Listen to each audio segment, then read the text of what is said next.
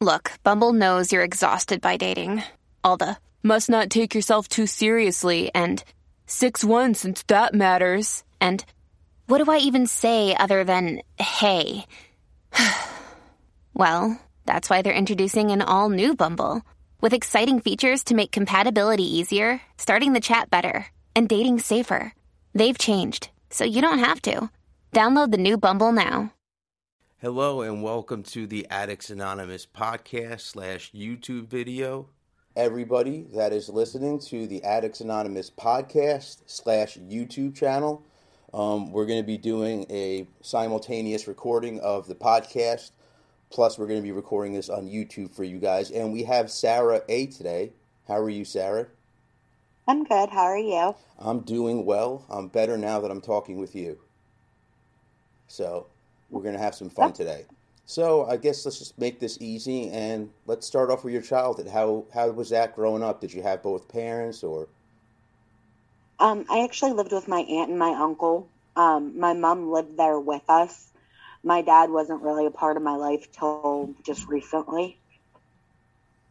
So it was my aunt and my uncle and my mom.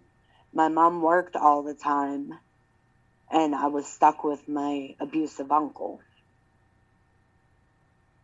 Was everybody living in the same household or you were in a separate household? Um, until I was 15, we were all in the same house.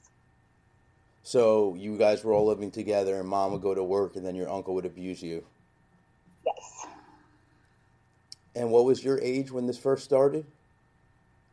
Um, I think I was 10. So very, very young.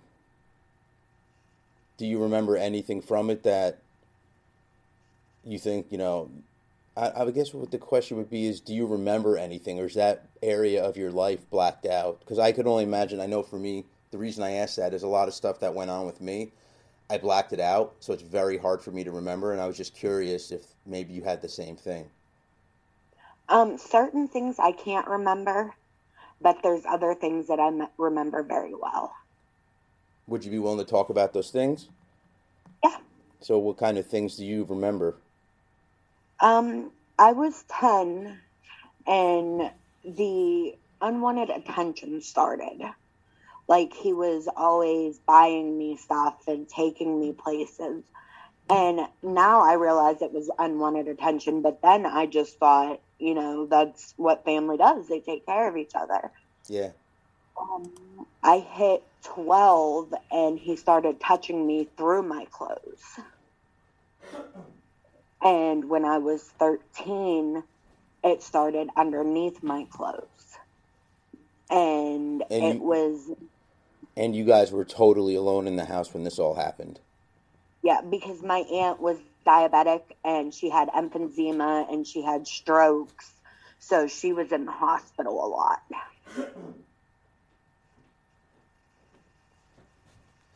From what you know, was your uncle doing this to anybody else, or was it just you? I don't know if you have any brothers or sisters. Um, I do believe it was my older cousin as well. That's what my grandma told me, but she, she won't admit it. What was that last thing you said? She won't admit it, my older cousin. Okay. So that's your cousin and then your uncle. Is that his daughter? No, it's his niece. Okay, his niece. So did you tell anybody about this? No, not until I was 15.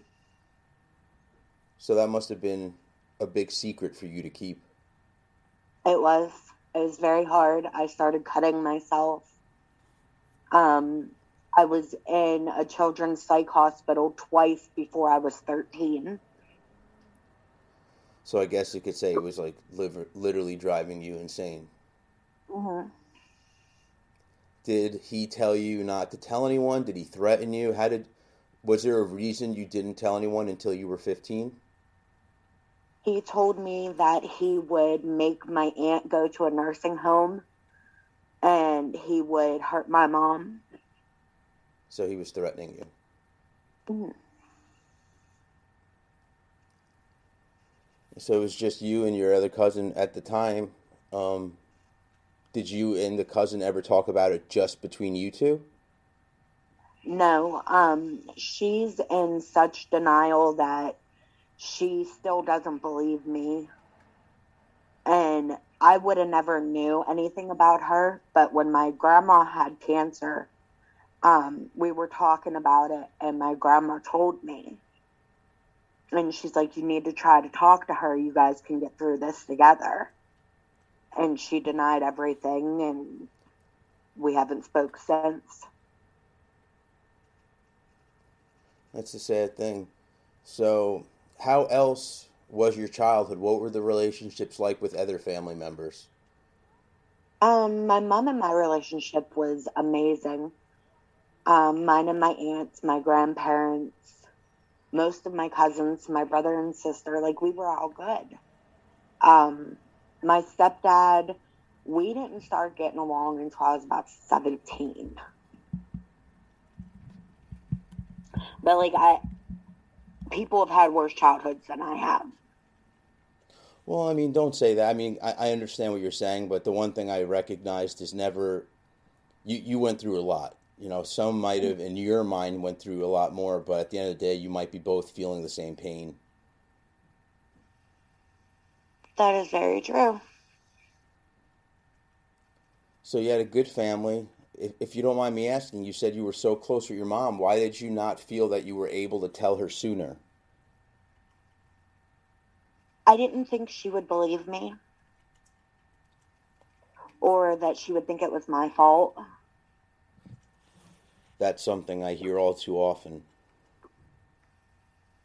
The big thing is a lot of people don't think anybody's going to believe them, hmm especially when they're children. Yeah. How was everything else in your life? How was school? Um, I actually did really good in school until about eighth grade. And that's when the abuse had gotten worse and my grades started slipping. I started skipping school. I was smoking in the bathrooms. I was fighting. I actually got expelled from school in ninth grade. Did you go to attend a different school? Yeah, I went, um, they call it Adelphoi Village. What's that for? Uh, like for bad children? Yeah. How is it there? Were they strict? They were strict, but I needed that. I needed like it's so weird because kids are always saying that they need free time and they need to be able to be their own, but I needed that discipline. I needed to feel like somebody cared. And one of the most important things I believe for an addict is you probably, and you correct me if I'm wrong, needed structure. Yes. Yeah, because discipline is also a really big thing. It's one of our four pillars. Um, the four pillars of Addicts Anonymous are self love, discipline, hard work, and community. So, right there, and, and part of the way we build our program upon, you know, discipline's a huge thing. Because a lot of us addicts have been lacking discipline for a long time. Right. Plain and simple. I mean, just think about our lives while we were in active addiction. They weren't very coordinated. And you know what I mean? We kind of were all over Yeah. the place. So at the time, did you realize you needed the school? Like, how was your relationship with everybody at the school? Um, I got along. I was the youngest kid there. I got along with pretty much everybody until this new girl came, and she was just. I don't even know how to describe her. She was just an asshole, and we ended up getting into a fist fight. And what happened after that? Um, You guys got suspended? yeah, I got suspended for three days. She got suspended for five, and they called my probation officer. Oh, so this entire time you were on probation. Mhm. Yeah, that's pretty young to get into the system. I've been in the system, well, not anymore, since I was seven. What was the what did you do to get on probation? Uh, to bomb threat at the high school. Wow. Was there a reason you did that? I was hoping they'd take me away To where? anywhere but where I was. So at the time, you did not like that school. No. Like, not even just the school, the home life situation.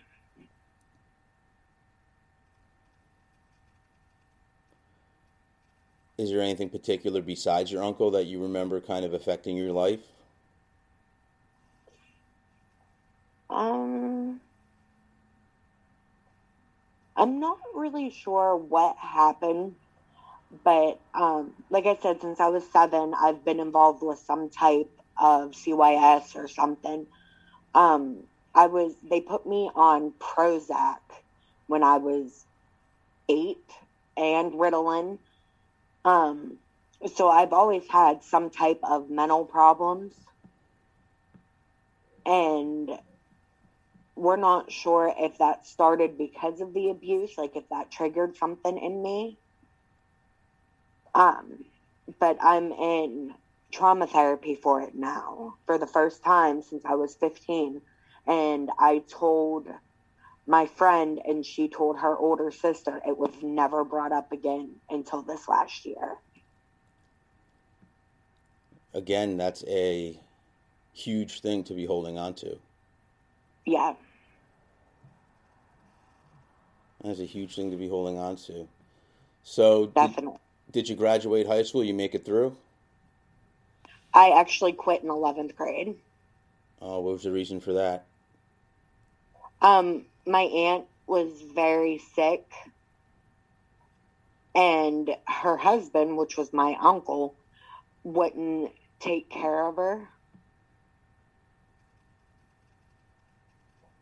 So I dropped out of school and stayed home to take care of her because nobody else would.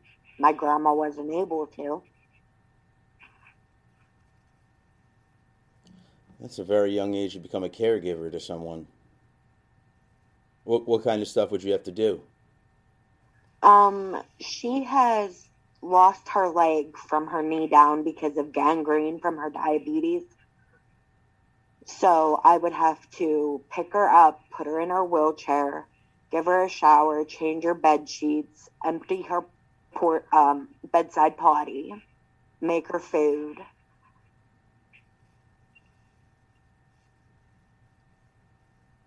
Seems like you were a full time mother. Mhm. That's a lot of stuff to be doing at that young age. So you dropped out. You're taking care of other people. Mhm. Would you? Did you go out and get a job for yourself? Was there a way you guys were supported? Did anybody in the house work? How how did that go? Um, my aunt actually was on disability. Okay, so there was an income. Yeah. Did anybody else work, or you guys were just caring for her? Her husband had dis- uh, disability. So both of them were on disability. and my mom was already living in uh, a different city at this time. Where'd she move to? Uh, Butler, Where's that? What state? Pennsylvania. Pennsylvania. Is there a reason she moved? Uh, she met my stepdad. Okay, so it was for love, I guess you could say. hmm How did that make you feel? I was very angry. I felt like she was picking a man over me. And that wasn't the case at all. In my own screwed up head, that's what I made it out to be. But she gave me the option. She said, You can stay with your aunt or you can come with me. Well, there was nobody to take care of my aunt. So I was like, Well, I want to stay here.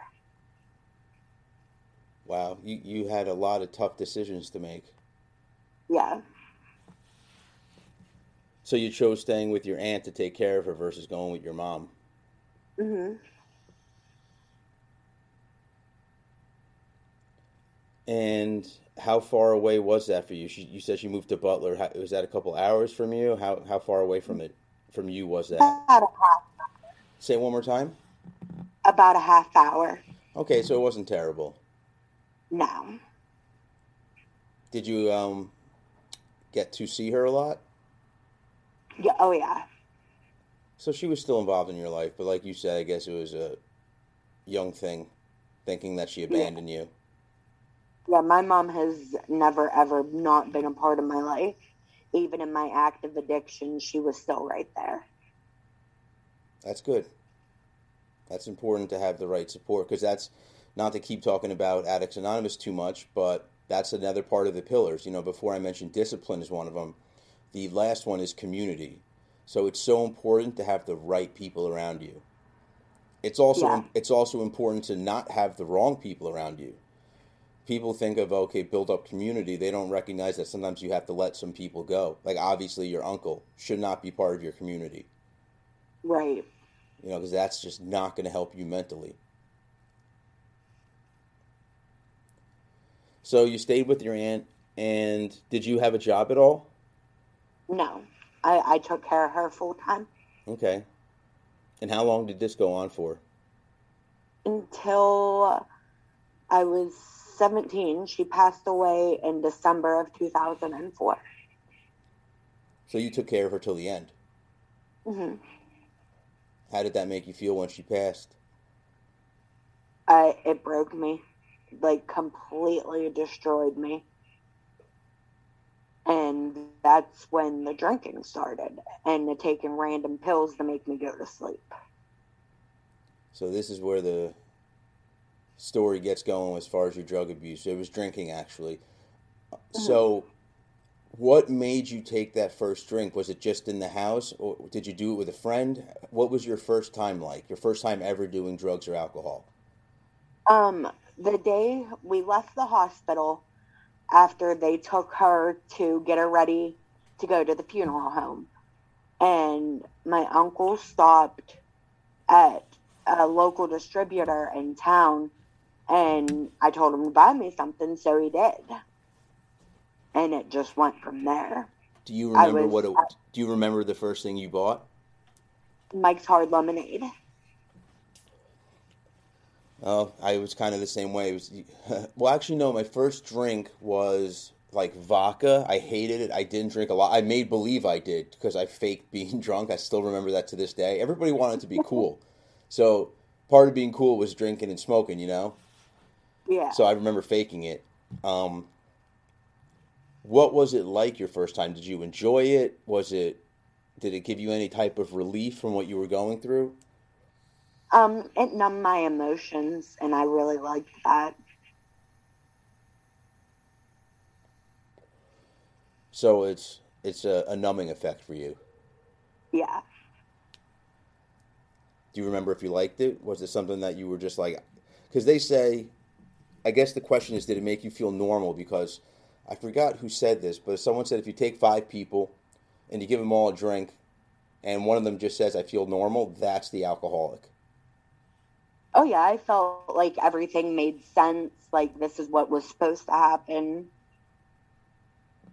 It also makes you a little bit more chatty and easier to speak with people. hmm So was it also like a social lubricant for you? Yes.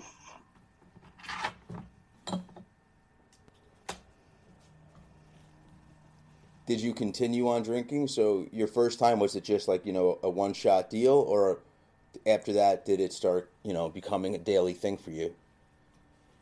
Um, it wasn't really a daily thing. Uh, I never had like a severe problem with alcohol. Like I could drink and then not drink for six or seven months. It was no big deal. But the fact that it made me numb that night is when I went searching for other things that would make me numb. So that was your gateway was alcohol. Yeah. Where did you look for other things? Uh, friends. I actually have a cousin who overdosed, and I used to go to him.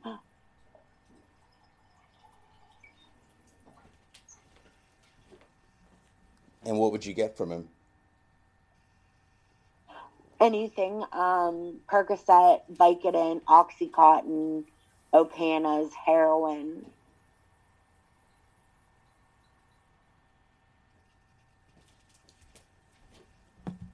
So he was like a one-stop shopping.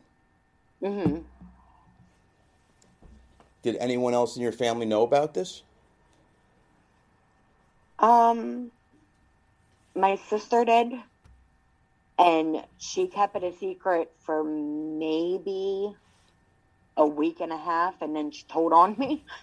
That you were drinking? Yeah. Did you ever drink with? So, the first time you ever drank was it actually with your uncle, or did he just get it for you? Like the first time you used, were you alone? Yeah, he got it for me and dropped me off at a friend's house. Okay. Did you drink with your friends? They weren't home. I was actually waiting for them to get home. But I had such a good relationship with their mom that she w- told me where the spare key was and just to go in and they'd be home eventually. That's good. So your sister held it in for about a week and then she ratted you out. What did your parents say? Um, my stepdad was very upset because he was an alcoholic.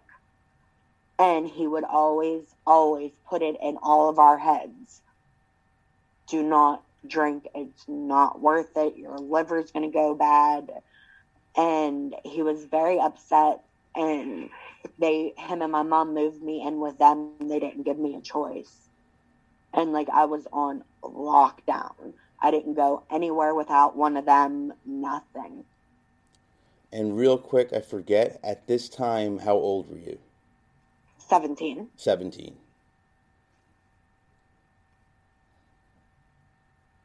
So did the, I guess eventually they let the lockdown go? I mean, how long did you stay in that state? How long did they keep you bottled or keep you hold, hold up in one spot? About 60 days. That's a long time. Mm-hmm. So it was kind of just like being punished. You weren't allowed to go out and see your friends and stuff. Yeah. So once that 60 days was over, how was what did what happened? They just kind of threw you back into society? Um, I a friend had texted me and said they were going to the movies and asked if I wanted to go. So I asked them, and they sent me upstairs to my room, and they're like, "Let us talk about it for a couple minutes." So they talked, and they decided that I could go. I learned my lesson, and I honestly did. I didn't like the taste of alcohol. I just liked the way it made me feel. And I did really good until my 18th birthday. And my 18th birthday is the first time I tried heroin. It was actually on your birthday? Yeah. And who brought that to you? Or did you go out seeking it? How did that happen? I was at somebody's house who said they were a friend. And um, I was just like, I need something to make me numb. And she's like, here, snort this. And I'm like, well, what is it? She's like, trust, do you trust me? And I'm like, with my life. And she's like, well, snort it. So I did. And after I'm done, she says, you just snorted heroin. I was like, oh, that's, that, that, that that's great. How did it make you feel? I loved it. Loved the puke or eat feeling. And it's going to sound so gross, but I would rather throw up because it makes you higher. Yes, that's one thing that I've heard is when you try heroin, a lot of times you throw up. Mm-hmm. That happens to a lot of people. Yep, and when you throw up, you get even higher than what you were to begin with. It's uh, once again, it's that word that we use quite often when it comes to addicts, which is insanity. Like, just think about it. You want to throw up because you get higher. Right. So you did heroin on your 18th birthday. Were you like instant? Were you instantly hooked? Yeah. And did you continue using with friends, or did you start using by yourself? Um, both. And then when I was 19, I got clean for the first time. And I was actually clean until 2012. And my sister committed suicide on May 3rd, 2012. Her birthday is May 14th. I'm sorry to hear and that. it was it was just a downward spiral from there. So from 18 till 19, you were using. Did it mm-hmm. affect anything? Because I know you said you were a caretaker. Did it affect any of your responsibilities? I actually didn't have a job that whole time because I, I just couldn't. I was either too sick or too high to work. What about caring for your aunt? Um, she passed away when in December when I was 17. Okay, so you were you weren't doing that anymore. Right. Yeah, that's rough. That's a rough thing. Mm. And when you were 19, what was the reason you got sober? Did something happen? Um, I was just tired of it. Tired of wondering when I was going to get my next fix, if I was going to wake up sick. It just, I was over it. I was fed up. I didn't want it anymore. That's an adult decision to make at such a young age. Yeah. At the time, we feel so old. Oh, we're 19, we're almost 20. You know what I mean? But when you look back and as you get older, you realize you're just a kid. So that's kind of like a really adult decision to make without maybe having someone push you into it. Usually at that age, I think or I feel most people are being pushed into it by their parents or their family or their teachers or whatever it is, their counselors. You know what I mean? Yeah. Or we have a group member who has the term maybe they got a nudge from the judge. So that's another thing that happens. Obviously, us drug addicts get into or alcoholics get into a lot, lot of trouble. Yeah. How were you with that? Did you get in trouble at all when you were using? Like when you were young? Um, I mostly got fines for disorderly conduct, what kind of what would you do? um, fighting. so you were a fighter. Yeah. And I think I got a criminal trespass, a retail theft. Yeah, the only thing on my record is retail theft and a criminal trespass. The other were summary offenses, so I just had to pay fines. What did you steal? Oh my God, so much. Whatever I thought I could sell to get drugs. okay, so that, that's see, I didn't even think about that. So you were you were stealing to support your habit. Yeah. Okay. So it was that your main like so how long did that go on for? Did you get away with it for a long time or was it short lived? I got away with it for about a year. And then you got caught. What happened? You had to go to court. Yeah. I got put on probation. I got a $900 fine, and I had to do 50 hours of community service. And once that all happened, were you clean at this time or were you using? Um, at the time that when I got arrested, I was using. When I went to court, I was trying to get clean, but I was so freaked out about going to court that I smoked a bowl before I went in to see the judge. And he sent me to probation to meet my probation officer and all that. And she drug tested me and put me in intensive outpatient three days a week. Looking back, that's not a bad thing. It's something you probably needed. Yeah. Did that type of outpatient services did they help you at all with your drug abuse or just you just went because you had to and you were still using?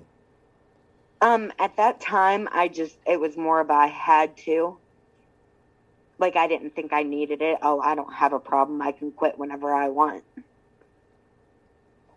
Yeah. So,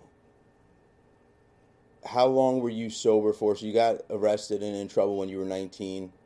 How long did Mhm. you stay sober for after you saw that judge? Uh,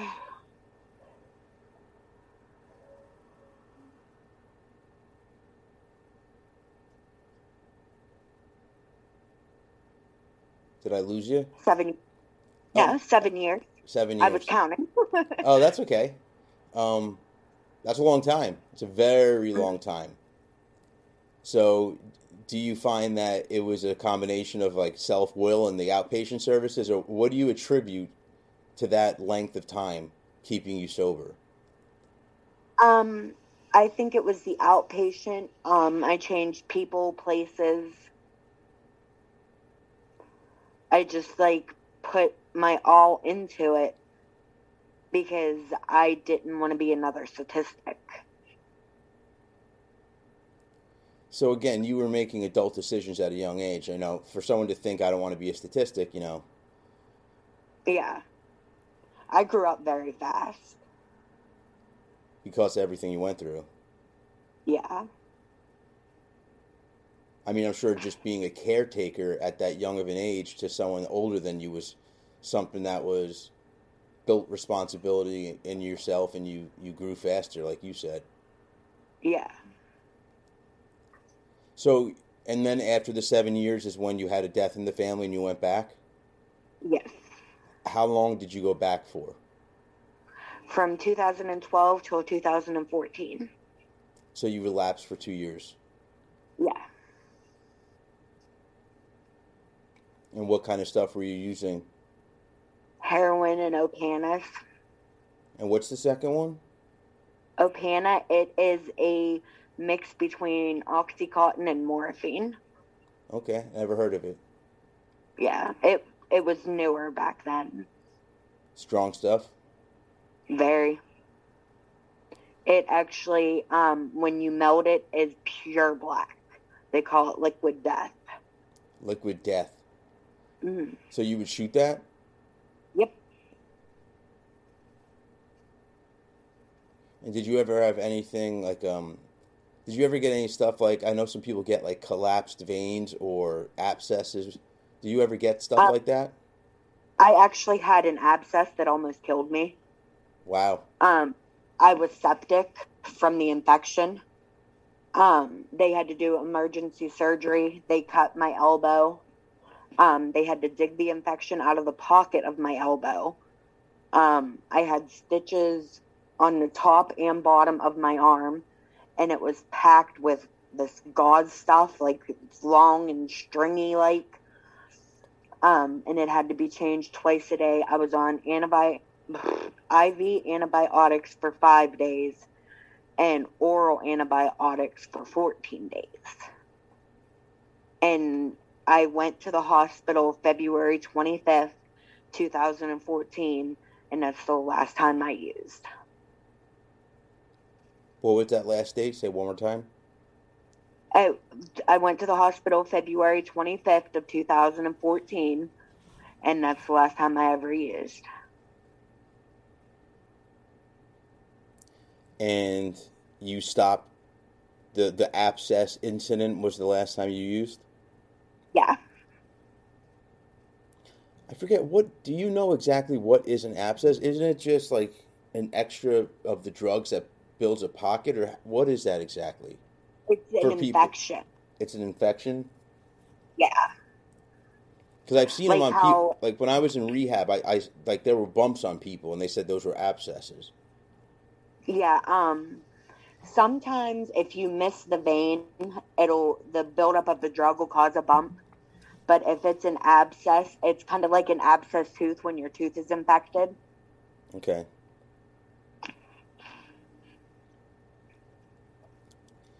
So, what about that made you stop using? Is it because that you almost like lost your arm, or you almost died? Was there um an actual motivating factor besides just that? Like, what was what was going on in your mind when you said, "I'm done"?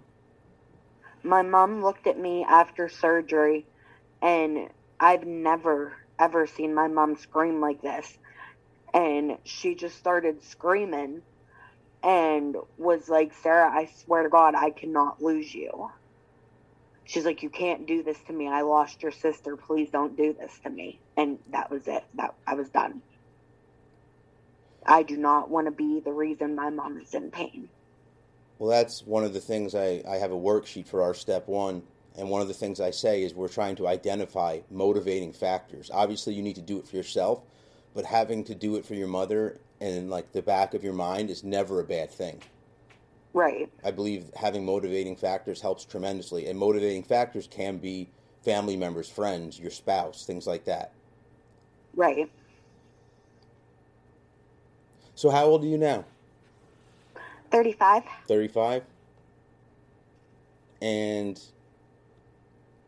you've had, how has the sober part of your life been? So, tell our listeners about life and is it better? Also what you do to stay sober because obviously you know when you're sober a long time that's you tell us how you tell us how it was.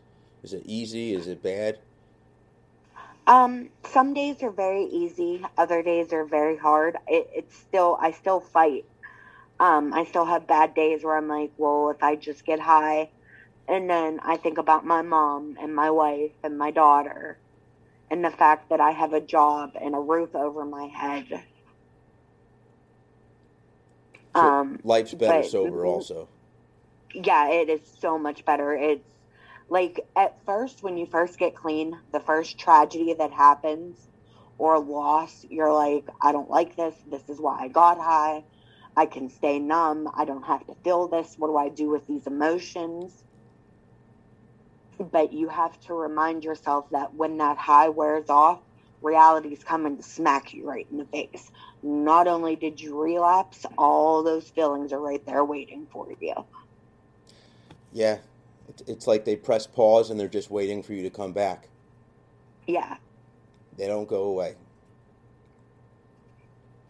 So, is there anything specific that you know? Any tips you can give listeners? Is there you know? Do you do any type of meditation? Are you on any type of special diet? Because um, I know there's, I've heard all types of answers when I ask that about as far as the way people are keeping themselves going and sober? Um, it's I do more of I guess you could call it meditation. At least once a day, I put my headphones in and just blast my music, which goes anywhere from Eminem to Marilyn Manson. Hmm. Eclectic taste. So, Very eclectic. Yeah. But that could be that that is absolutely music meditation. Anything where you can be single pointedly focused. Yeah. So if you just focus on the music, that's a good. I, what I used to do for my focusing meditation was actually pick an instrument and try and just listen to that. And it's pretty interesting.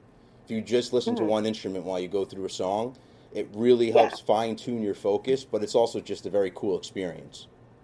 Right. So you're in recovery now. Everything mm-hmm. seems to be going well. Um, I really think I'm running out of questions to ask. Is there anything else that you wanted to say on this podcast slash YouTube video? Anything you wanted to get out there? Um, just know that you can do it. Reach out. We're here.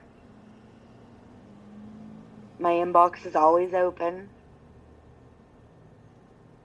Yeah, absolutely. And you know, for anyone that wants Sarah's inbox, they can message me. Most people know my name is Jim Rachel's on Facebook if they ever want to get in touch with Sarah as far as being a sponsor, possibly, or things like that. Right, Sarah? You're going to be taking on the role of a sponsor, a virtual sponsor pretty soon. Yes. And that that's a big that's a big thing. I mean, say to yourself, when you were getting high, did you ever imagine that you were going to be part of a group, be helping run it? you know, moderated, also going to be working with sponsees. Did you ever think that was even possible? Nope, not in a million years. Yep, me neither. I remember I always wanted to know about those guys. Like, I, I was interested in the sober guys, but I wasn't interested. I didn't feel like mm-hmm. hearing that I was an addict, but even though deep down inside I knew I needed something. Right. Yeah. So I think we're going to wrap it up now. I want to thank you so much, Sarah, for coming on and doing this with us. Thank you for having me. Yeah, and for everybody that's watching slash listening, please go on YouTube and give us a like. Also subscribe to us. We're going to be doing these type of videos as well as the entire Zoom meeting. We're going to have some of those recorded, which I already have one for you guys. Um, and if you're listening to the podcast, please go and give us a rating on iTunes. Also, don't forget to check out our Facebook group. We are also on Twitter, Instagram, and that's all I've got for today. Until next time. Recording stopped.